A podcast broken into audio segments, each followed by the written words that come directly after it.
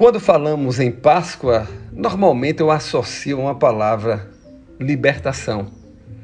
O povo estava escravizado no Egito e passou a ser livre, rumo à terra prometida.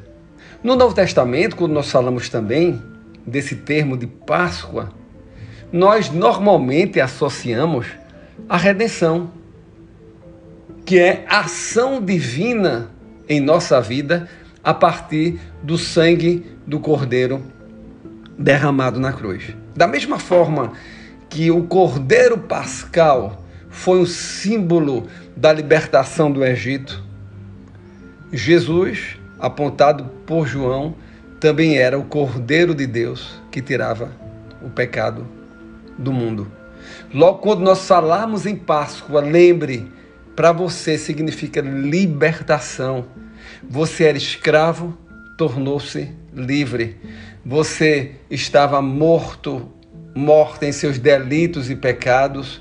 Hoje você tem a vida. Este é o significado da Páscoa. E Deus traz sobre nós uma responsabilização muito grande. No verso 14, ele diz: Este dia vos será por memorial e o celebrareis como solenidade ao Senhor nas vossas gerações o celebrareis por estatuto perpétuo. A Páscoa gerou em nós uma transformação. A morte do Cordeiro gerou em nós uma transformação. Éramos escravos, passamos a ser livres.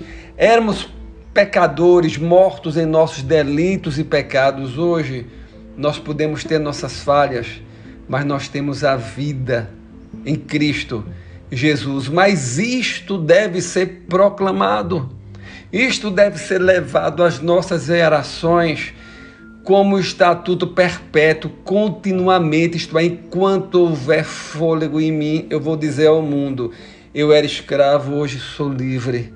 Eu estava morto, hoje eu tenho a vida.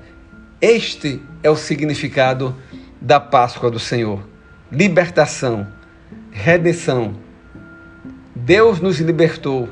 Isso deve ser proclamado ao mundo por estatuto perpétuo.